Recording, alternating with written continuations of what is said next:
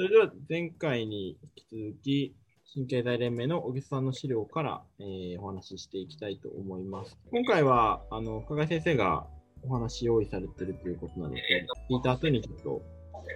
質問したりしていく形式でお願いできればと思います。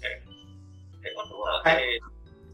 新経済連盟が発表した OSS についての検討をやっていきたいと思います。これ終わったら、我々としてはどういう形で動いていくのかということでですね、それを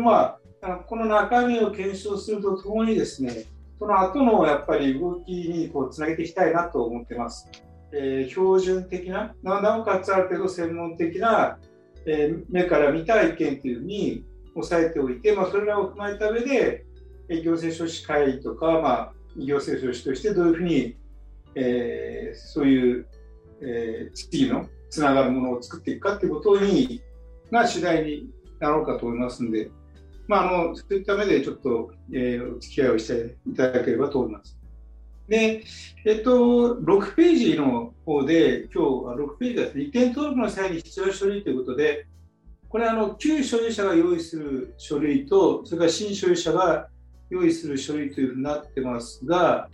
これらを書類が多いよと、添付書類を含めたデジタルをやったらどうですかっていうのが、この意見でありまして、それマイナンバーカードの活用により添付書類を削減。紙がやっぱりそういう面ではネックになっているという考え方だと思います。例えば旧所有者が譲渡証明書。これ譲渡証明書は今OSS 上では譲渡証明書の発行を電子化するというのはまだやってません。でこれは委任状もちょっとすごい面倒ですけど、譲渡証明書は譲渡証情報といって、登録になる前の自動車の段階でですね、新車の場合の譲渡証情報が入ってますが、譲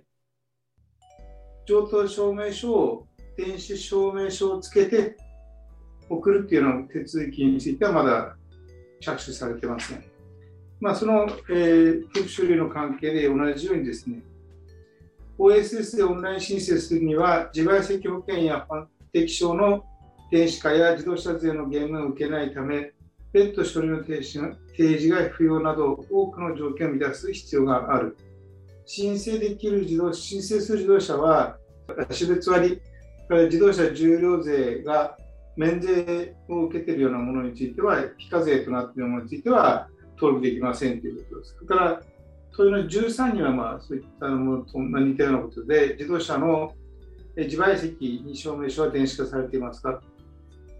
電子化されてなければ EA の場合は申請をするための条件を満たしていません。いろいろ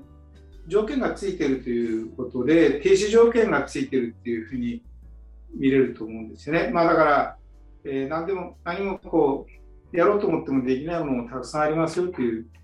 感じで、それを改善したらどうですかという話ですね。だから、次8ページ。これはアプリケーションのプログラムを使ってですね、今他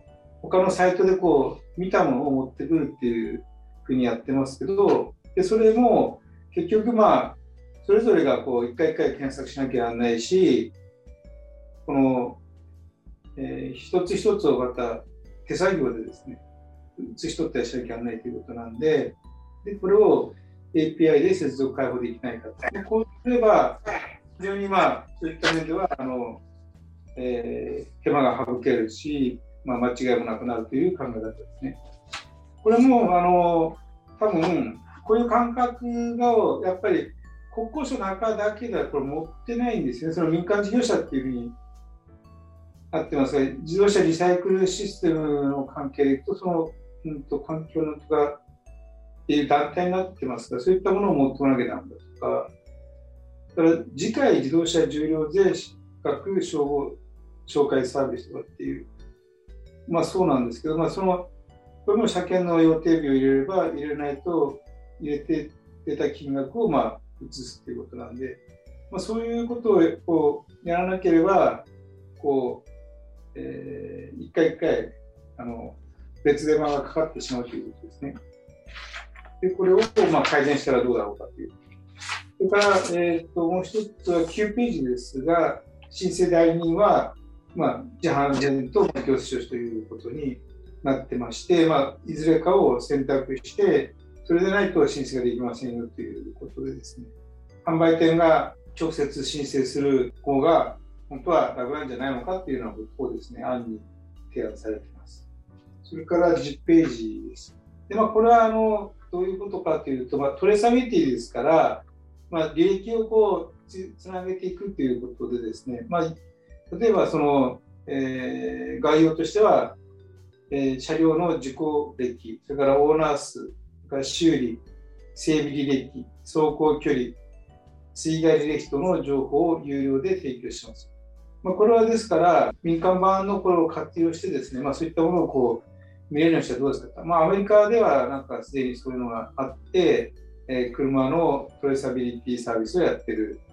例ですということで出ています。それで、そういった自動車取引の安全安心の向上、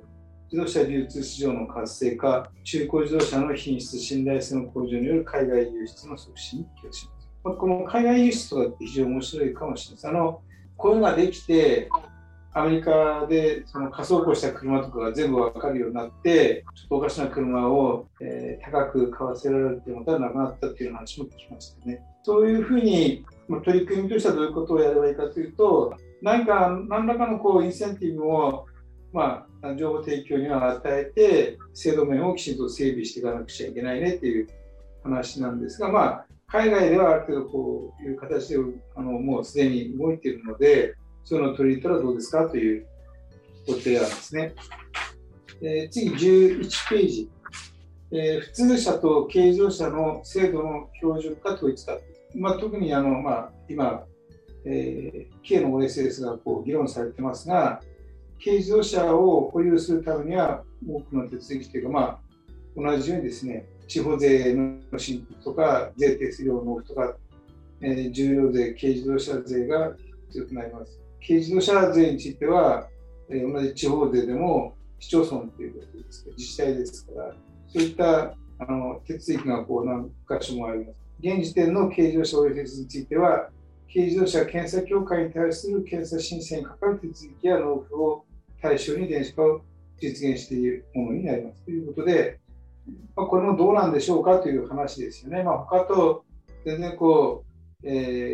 査協会だけの話で、それ以外の手続きについては全然 OSS とはいうものの一体化されてないんじゃないかということです。でもそれを普通車と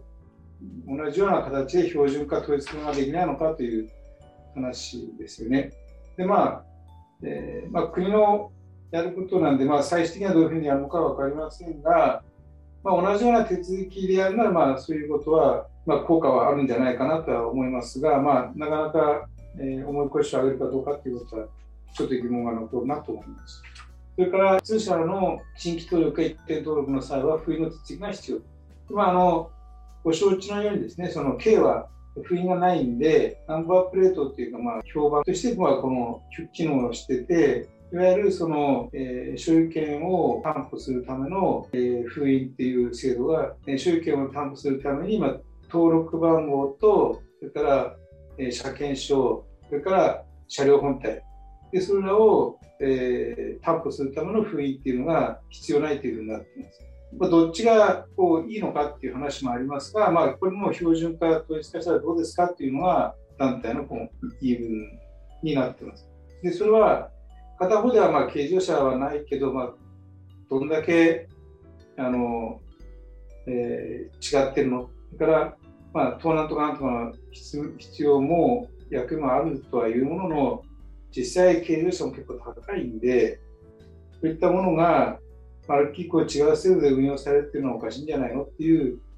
考え方だというふうに思っています。その辺をどのようにしていくのか、先ほどから出ている軽自動車、所有権の交渉っていうことと、封印の関係みたいなことと合わせながら、落としどころが決めたらいいんじゃないかっていうのが、彼らの理由だと思います。以上が、新経済団体からの提言の内容になります。それで少しいろいろこう雑談ではないんですけど話をしていきたいと思いますが、この中でこの興味のあったことについてですが、その封印の問題とかについてはどういうふうに思いますか？こういう意見が一般というか外側からっていう高いなんていうんですかね、ちょっと遠巻きから見たらこういうところおかしいよっていうのが体のこの言い分だと思うんですよね。で、そういったものをやっぱり、逆に言うとそういったものをこう、忖度していくことが、世間を味方につけるっていうか、そういうことにこうつながるんじゃないかなと思いますが、そういった目で封印の話って一般的に見てどうなのとかっていう話からちょっと意見あればどうですかね。小宮先生どうですか？はい。封印はこの資料を拝見して、10年ぐらい前に出た話がもう一回盛り返してきてるのかなっていう感じはしてますけど、多分深谷先生はもっと前からこういうことを訴えられていたでしょうし、僕が知る限りでは10年ぐらい前にも同じような話があって、この話が出てくるたんびに国土交通省はいやいやという話で返してきてるので、この部分はこの先もこう進みづらいところではあるのかなとは思うんですが、我々行政書士の話で考えると、今日行連の方でも検討されている、特に西側っていう表現は良くないですかね西日本側の有支局などで行われている、その紙で申請した場合と OSS で申請した場合の定種の時の封印の受領方法が異なっている、この運用を現状の通達改正を求めているところがあると思うんですけれども、これは運用に合わせた形で、封印自体をどうこうっていうのを、例えば全国封印に統一するとか封印をなくすっていう話は難しいかもしれないんですが、国民目線に合わせた封印のこう取り付けに関しては柔軟な方向に舵を切ってもいいんではないかというふうには思います。以上です。はい。あと、これと、これと表裏一体っていうか、さっき言ったように軽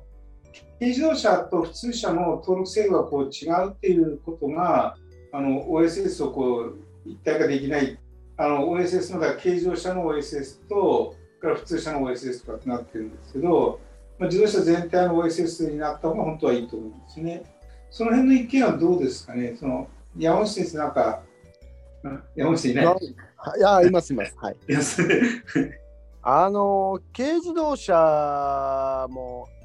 金額が高額化しているので、届け出制ということにはなってますけど、どちらかというと普通車の手続きに合わせていくような形で、していかないと今後、勝手に所有権が変えられるとか、そういう恐ろしいことが、現実に若干起きてるという話は聞いてるんですが、OSS やるとそれもっと促進されるんじゃないですかね。促進されるっておかしいけど、もっとやりやすくなっちゃうよね、きっとね。今軽自動車検査協会で公にアップされてる申請依頼書、深谷先生ご存知ですかね。いや、よく分かってないですけど、受任者の名前だけしか書かないんですよ。依頼を受けて申請しますというような申請依頼書になってて、ちょっとおかしな方向に向かってるなという思いはあります。K の申請依頼書の新しいやつってご存知ですかね。いや、見てないからね。小宮さん知ってますよねはい、なんていうんですか、代理人用みたいな。そう代理人、もう受任者のハンコだけポンみたいな感じでね、様式ひどいですよね。押印廃止と絡めてやってるってことですか？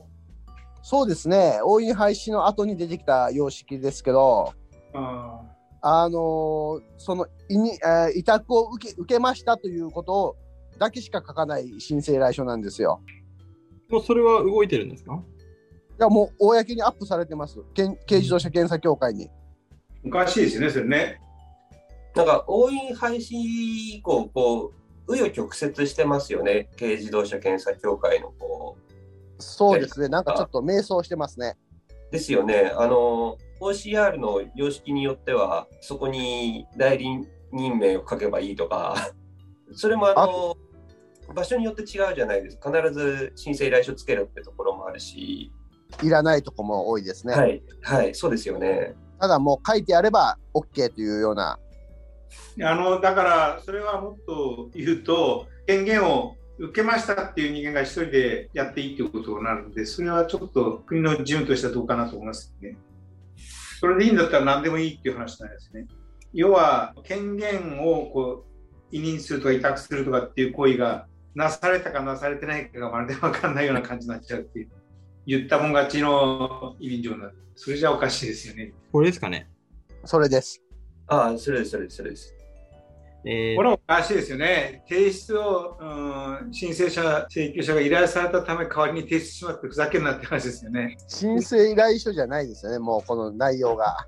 委託 してるわけじゃないから。申請書じゃないんだな、それは。業務受託通知書ですよね、これね。しかもこれって誰が頼んだか書いてないからやりたい放題ですね。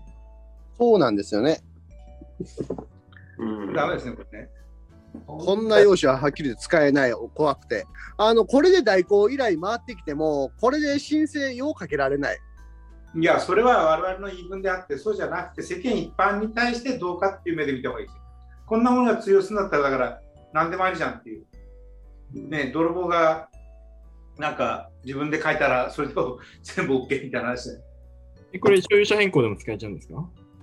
全部使えるでしょ。重量税還付を伴うもの以外は使えるということでしょ。じゃあ車盗んできて全部自分の名前書いたらできちゃうっていうことですね。人の名前書いてもできちゃう。確かに適当に人の名前書いてもいいんですよね。その証明鉄道団が深貝慎吾って書いて出してもいいんです。そうですね。僕に連絡来るけど知りませんって話ですね。なんの意味もないよな。なんとなく軽自動車は届け出だし所有権の交渉もないからっていうところで軽く扱われがちですけれども、これも基本的には車両法に基づいて届け出しているわけなので、最終的に嘘の申告をすれば公正証書不実記載っていうことで普通車と同じ扱いにはなると思うんですけれども、それは全然いいんですよ。それは犯罪の方は犯罪でいいんですけど、行政のシステムとしてこういうシステムをやっていいのかっていう話ですよね。国に対する届け出とかっていう、自治体に対する届け出もありますし、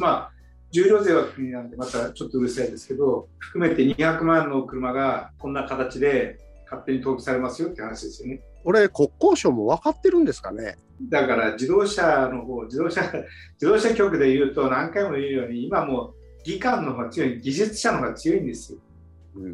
だから彼らはみんなそのいわゆる軽自動車検査協会を回すためのことしか考えてないし、ね、で自動車情報課は、そういったことを、いわゆる行政手続きのことを、それから、所有権の交渉のこととかっていう法律のことをやっぱり結構重視してますけど、彼らはそういうことはあんまり考えてないですよね。要は車検の延長と同じ考えだったんですよね。この間もだからいろいろ話出てるのは、継続検査はすんなり認めたのにどうして認めないんだみたいな話出てますから、もう軽乗車も同じような形で、軽乗車、普通車もそうでしたけど、継続検査の場合は、もう結局は普通で言えば委任状、それからOCR シート、もしくは委任状に貼らなきゃダメだったんですが、それが非常に曖昧な形になって終わってですね。今つけてないですよね、誰も。ちょっと制度としてはおかしな方向に行ってますよね。そうですね。OSS のことと OSS とは全然別だよね。逆に言うと、その制度はきちんと守られるために、それをなおかつそれを申請性が、保障される仕組みで、なおかつ簡単にできるっていうのが OSS じゃないとダメなのに、ここを変えてしまうとなんか何でもありっていう話になっちゃうんですね。そうですよね。この申請依頼書もそうですけど、受け付けるときは割と緩いけれども、 OSS の場合特に車検証の誤交付防止で普通車と異なる QR コードを用いて代理人に渡したりしているじゃないですか。うん、なんかこう運用に統一感がないなっていう気はしてます。まあ、その辺もなんかさっきの神経伝団体の方があれもなんかそういう話もありましたよね。もうちょっとまあ OSS の仕組み自体も共通化した方がいいんじゃないかとか、まあその集権どうするんだっていう話ももちろんしてますが、その辺をこうオーナーが振るわないとなかなかできないんだろうなと思いますけどね。ただまあこういうその目先のこういうものっていうのも非常に良くないなっていうふうに思いますよね。これもなんか行政手続き法とか行政事件訴訟法とかで挙げれるのかどうかね。なんか軽乗車検査協会とかまたところも、まあ、大胆なその委任を受けてこう制度を作ってるんですけど、これがやっぱり国民の財産とか人権とかに対して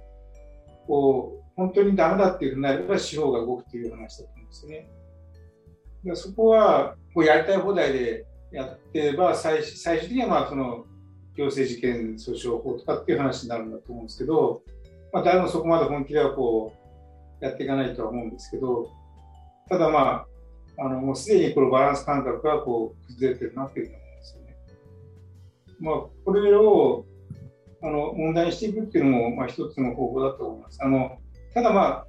どうやったら良くなるかっていうことをやっぱり提言しなきゃいけないんで、今のその、まあ、我々もこう、まあ、いろんな話をしてますけど、やっぱり足を引っ張るっていうふうにだけじゃやっぱりダメなんですよね。こう制度が今こう変わろうとしている時なんで、やっぱりそういった中で積極的な発言をしなきゃいけないんで、どういう形で変えていくのが必要かっていう話もきちんとしなきゃいけないんですね。まあ、もちろんその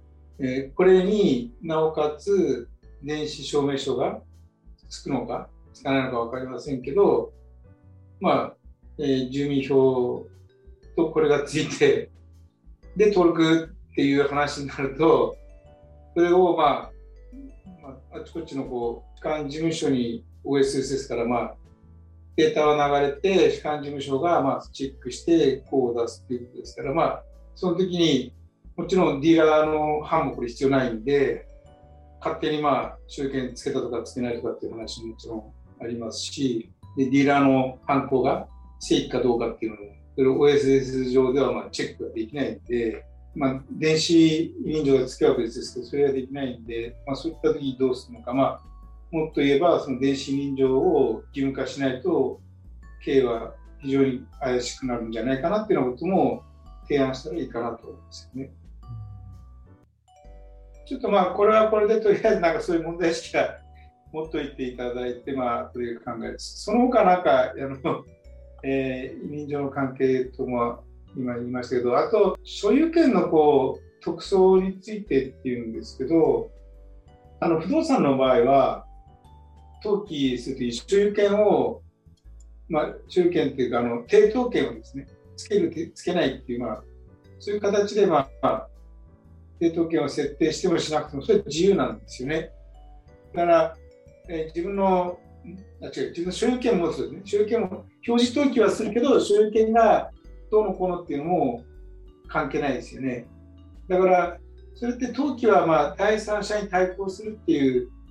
要件で、まあ、それで所有権の交渉って言ってるんですけど、まあ、自動車の場合は行政的な要請がまあ非常に大きい。まあ、その一つの一番大きいのはまあ車検制度っていうこと、安全性ということ、もう一つは税の関係っていう、まあ、大きくその2つがあるんですけど、だからその行政手続きなんで全部15日以内っていうのがまあ全ての手続きのこう基準になってるんですよね。出生届とかも15日以内に出しなさいっていうことですから、まあ、結婚をね出したときがあるですよっていうことはあるんですけど、効力の発生日っていうのがあるんですけど、まあ、普通は、手続きについてはこう15日以内の15日ルールがこう行政手続きとしてかかっている。で、今は普通車の場合は所有権を明示しなきゃいけないっていうのは全ての車になってるんですけど、それをだから希望する人だけに所有権をつけさせるっていう方法はいいかなと思ったりもしてますね。でそうすると、軽自動車も同じように例えば、リース会社とかだとやっぱり本来所有権っていうのをこう明示しておかないとどうしようもないですね。審判会社も含めてですね。でそういったところは自分たちでこう所有権を持たなきゃいけないと思うんですね。でそれを選択制にできればなんか軽自動車も普通車もある程度こう同じレールに乗るのかなという話ですよね。で封印も含めて所有権を交渉する車には封印つけるのかそれもつけなくていいのかはちょっとそれも議論あるところだと思うんですけど、そういう今の登録の制度っていうのは、この OSS の時もそうですけど、さっきの軽自動車検査協会に登記するだけの手続きっていうふうに今軽の OSS はそれでしかスタートしないみたいな話になってますけど、やっぱり基本的にはその行政手続きとそれから民事ですよね、その所有権のっていうのは、その行政手続きと民事登録っていうのをこう組み合わせたような話になるんで、そこが最終的にこう整理されれば日本の自動車の登録制度っていうのは結構いい制度になるんじゃないかなと思ってるんですけどね。そういう制度もちょっと絶対無理だったらおかしいけど、今の役所の体質じゃ無理だよな。この2年3年でコロコロみんな変わって、本当にこう制度全体を見渡せる時になったらもういなくなっているような感じですから、誰かが本当に本気でやるっていうことはなかなか難しくて、そういう得意の第三者委員会とかに委ねますがいう話になっちゃうから、それはどうかと思うんですけど、そういった世間から見てちゃんと批判に耐えれるような制度にやっぱりしていった方がいいと思うんですね。でそれらをやっぱりずっとどっかで提案していくっていうのが大事なんじゃないかなと思います。それが前向きの話であって、あれがダメこれがダメって言って足引っ張ってるだけじゃまたダメじゃないかなっていう。新経済連盟の立場っていうのは、そういう面では今の役所べったりから見ると評価できるんじゃないかなっていうふうに思いました。こんな形で外部に出ていくっていう感じですからね。我々の見識の問われるっていう話なんだと思いますけど、言っておきたいことがあれば、加賀井君何かありますか？外部に対して。だから世間に対して物申すっていう。これもだから一応世間に物申してる感じになるんですよね。そうですね。普通車と軽の制度がもう全然違うとか、軽自動車検査協会って全く国とは関係のない機関っていう扱いなんでしたっけ？いや、国と関係ないと困るんで、一応道路運送車両法の中に軽自動車検査協会を置くっていうことが歌われてて、もともと軽って車検もなかったんだな。軽自動車は車検始まったの。バイクとかも全部なくて、軽自動車も車検はどうだったのかなかったのかな、制度自体が。でそれがだんだんその危険だっていう話で車検の制度が入ってきて、バイクと同じような手続きだったんですよね。昭和46年か7年くらいまでは重量税もいらなかったですもんね。ないよね。なかったなったら軽なんかね。今もだからそれよりも前に登録した軽自動車は重量税いらないですもんね。普通車と多分扱いは同じにしていいような時代にはなってるとは思うんですけど、その検査協会を実質何もしないようにして、その国土交通省とくっつけて普通車と同じような登録の仕方にするっていう方が管理上は間違いなくやりやすいのかなと思いますけど、そういうのはやっぱ現実ではないですよね。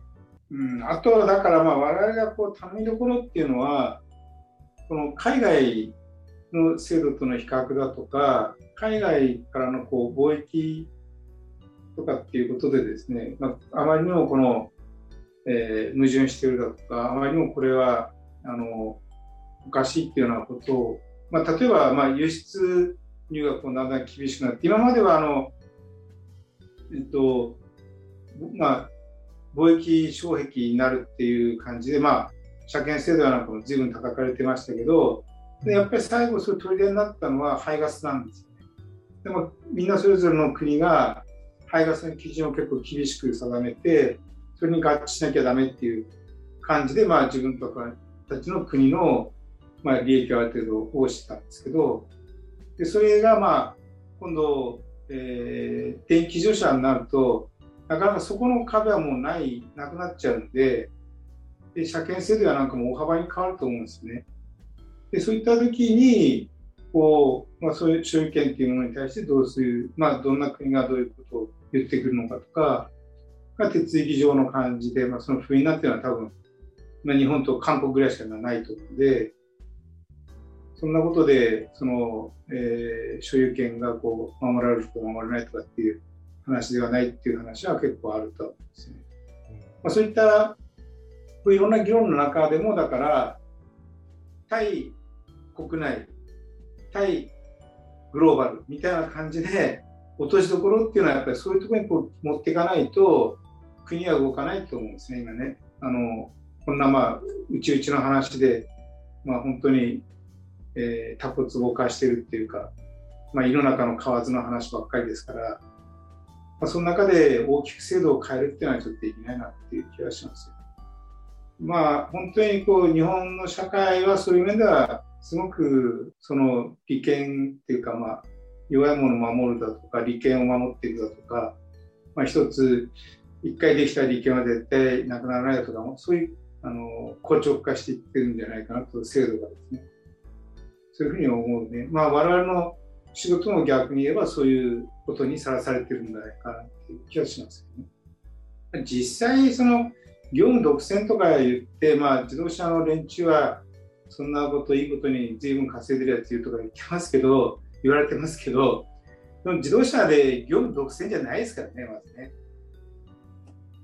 何の悪もないですよね、本当にね。本当に競争ですよね、やっぱり。それは知識だとか経験だとか、その自分たちのノウハウだとか、それからまあ情報だとかですね、そういったものをこう駆使しながら、まあ、より良い仕事、サービスを提供していく、それも安くしないには負けるっていう、まあ、そういう中に完全に立たされてるんで、まあ、本当はなんかそのお題目だけですからね、業務独占っていうのは。業務独占ではないと思いますけどね。まあ、その辺はまあ、それはまあ本音の話ですけど、そんなことをね、会全体に言えば大変なことになるんですけど、まあ、そういった中で、まあ、今のこうしがらみの中でこうやってきてるっていうような会員が多いんじゃないかなと思いますよね。だからこの新経済連盟さんの話に乗って当て的に考えられるとすれば、やっぱりそのグローバル化の波をこうどう受け止めていくかっていうようなことまで踏み込めば結構いい提言できるんじゃないかなと思いますよね。お時間的にそろそろかなというところなんですけど、はい、大丈夫そうでしょうか。あんまり長くなったらつまんないと思ってます。はい、じゃあここで切らせていただこうと思います。では今日はこんなところでお疲れ様でした。